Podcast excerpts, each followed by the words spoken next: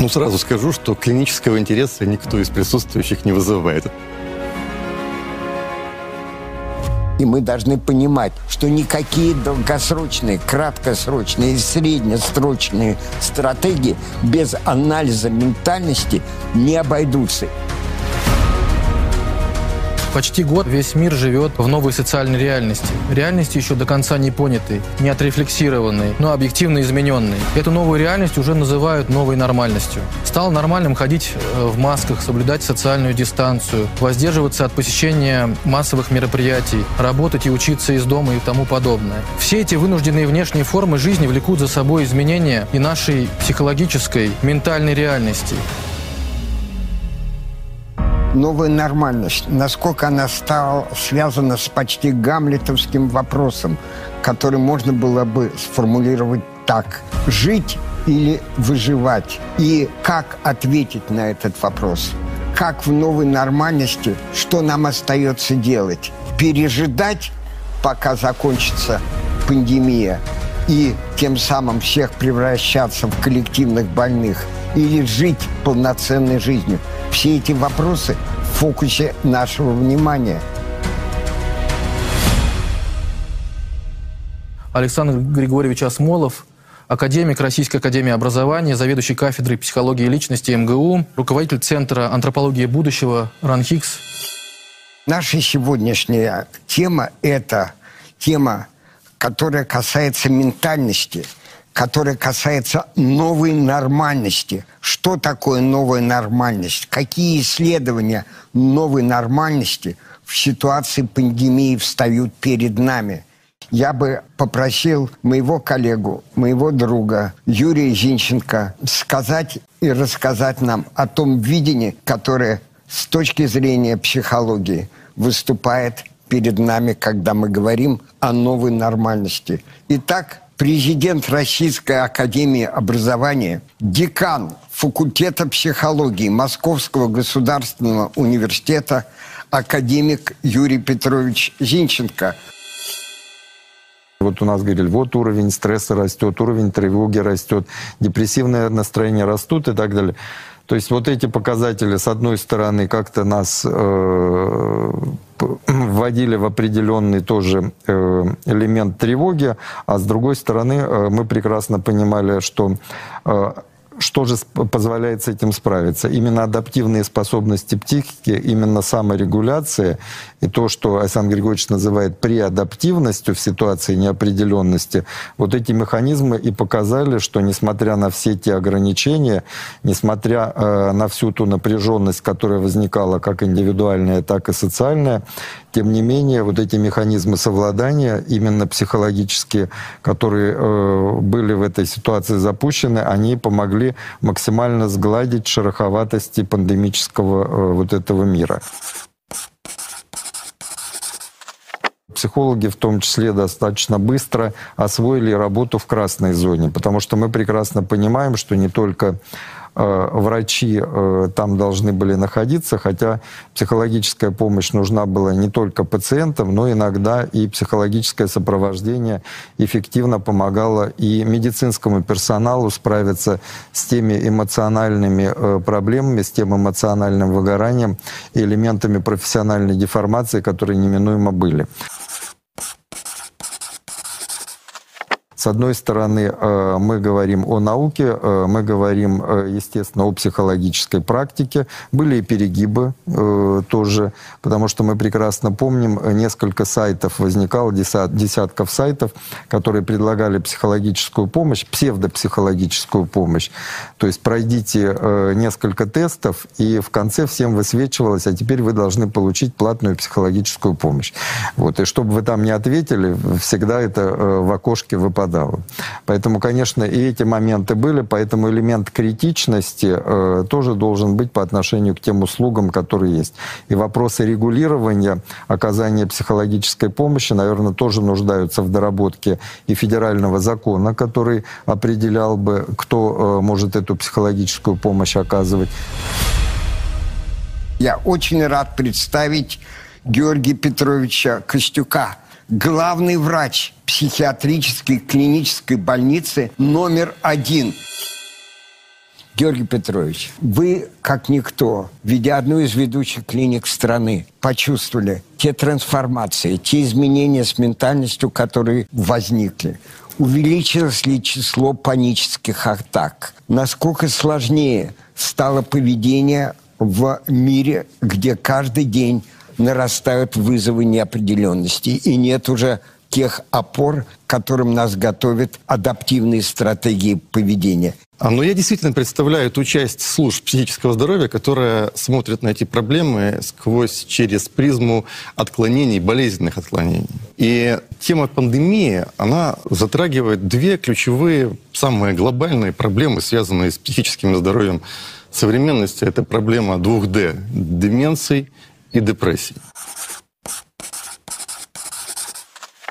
Фактор психического здоровья для благополучия вообще и экономического благополучия в частности, по моему мнению, очень сильно недооценен и является предметом скорее легкомысленного интереса, шуточного иногда, чем предметом стратегий, предметом планов, предметом внедрений, предметом э, достижения каких-то показателей. Нужно признать, что выход из э, инфекционного процесса, из красной зоны пациентский выход сопровождается гораздо большими, чем нам приходилось наблюдаться раньше, когнитивной дисфункцией. И гораздо дольше сохраняется э, неспособность сосредоточиться, э, ослабленное запоминание краткосрочное, ну и долговременное, неспособность целенаправленно а, выполнять какие-то задачи, сконцентрировать внимание. И чем тяжелее инфекционный был процесс, тем дольше и выраженнее эти явления. Но мы не знаем, как это отразится в длиннике на нейродегенеративных процессах. И есть серьезные опасения, в том числе высказывается вполне обоснованные э, прогнозы, что это может ускорить процессы естественной. Ну, нейродегенерацию никогда не хочется называть естественной, но с каждым годом, с, возрастом все больше процент людей, все большее число подвержено этому. Так вот, э, к сожалению, это вполне возможно, и э, надо сказать, что вопросы, связанные с профилактикой деменции, не нашли пока серьезного отражения ни в национальных стратегиях, ни в демографии, ни в здравоохранении. Теперь, что касается депрессии. Эта пандемия, она, э, особенно на начальном своем этапе, отрезке, в первую волну, она имела, она была двухсоставная. Знаете, сейчас вот вакцина двухкомпонентная, а пандемия была тоже двухкомпонентная. Была инфекционная составляющая и была гораздо более сильная информационная составляющая, подчеркиваю, особенно в первую волну. И уже в марте э, мы наблюдали очень значительный рост продаж антидепрессантов. Это одна из очень больших проблем нашего отечественного здравоохранения, которая, можно ее сказать, как э, изоляция психиатрии в медицинском сообществе. В марте был резкий всплеск депресс... тревожности и подъем депрессивности. В дальнейшем, в апреле уровень тревожности чуть-чуть снизился. Он был гораздо выше, чем фоновый 18-19 года, но все-таки снизился по, по сравнению с мартом. И это коррелирует с информационной повесткой. Да. А, а, ну и потом он остался на том же уровне к ноябрю. А вот уровень депрессивности все время рос. И здесь важен не столько сила стресса, сколько его продолжительность.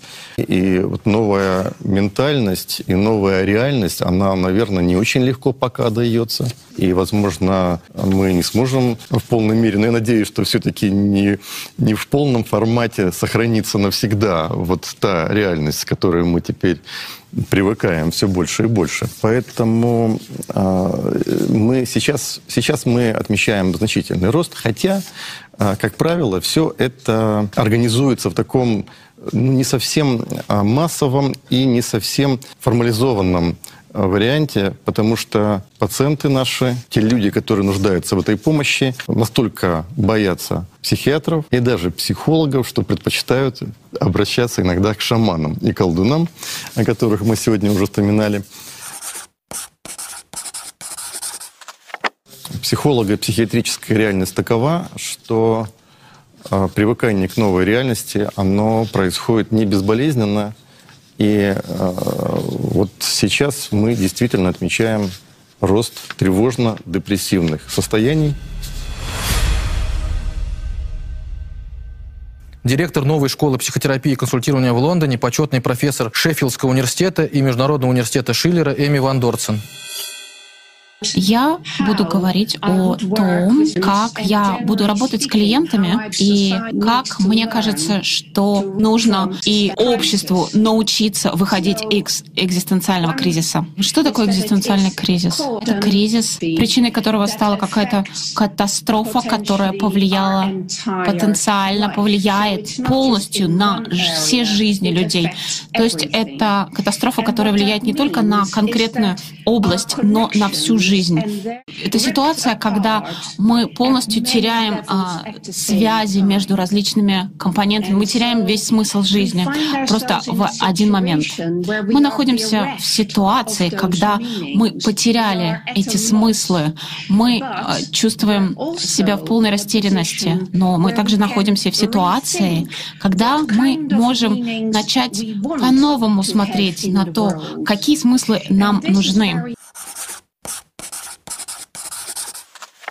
Эта пандемия разрушила наши социальные связи. Мы оказались в изоляции.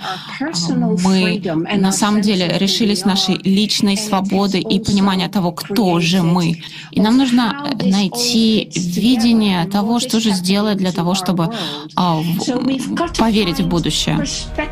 Нужно найти определенную перспективу. То есть нужно сделать шаг назад и задать себе такой вопрос.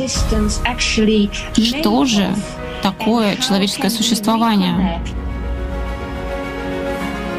Гайдаровский форум. Россия и мир после пандемии.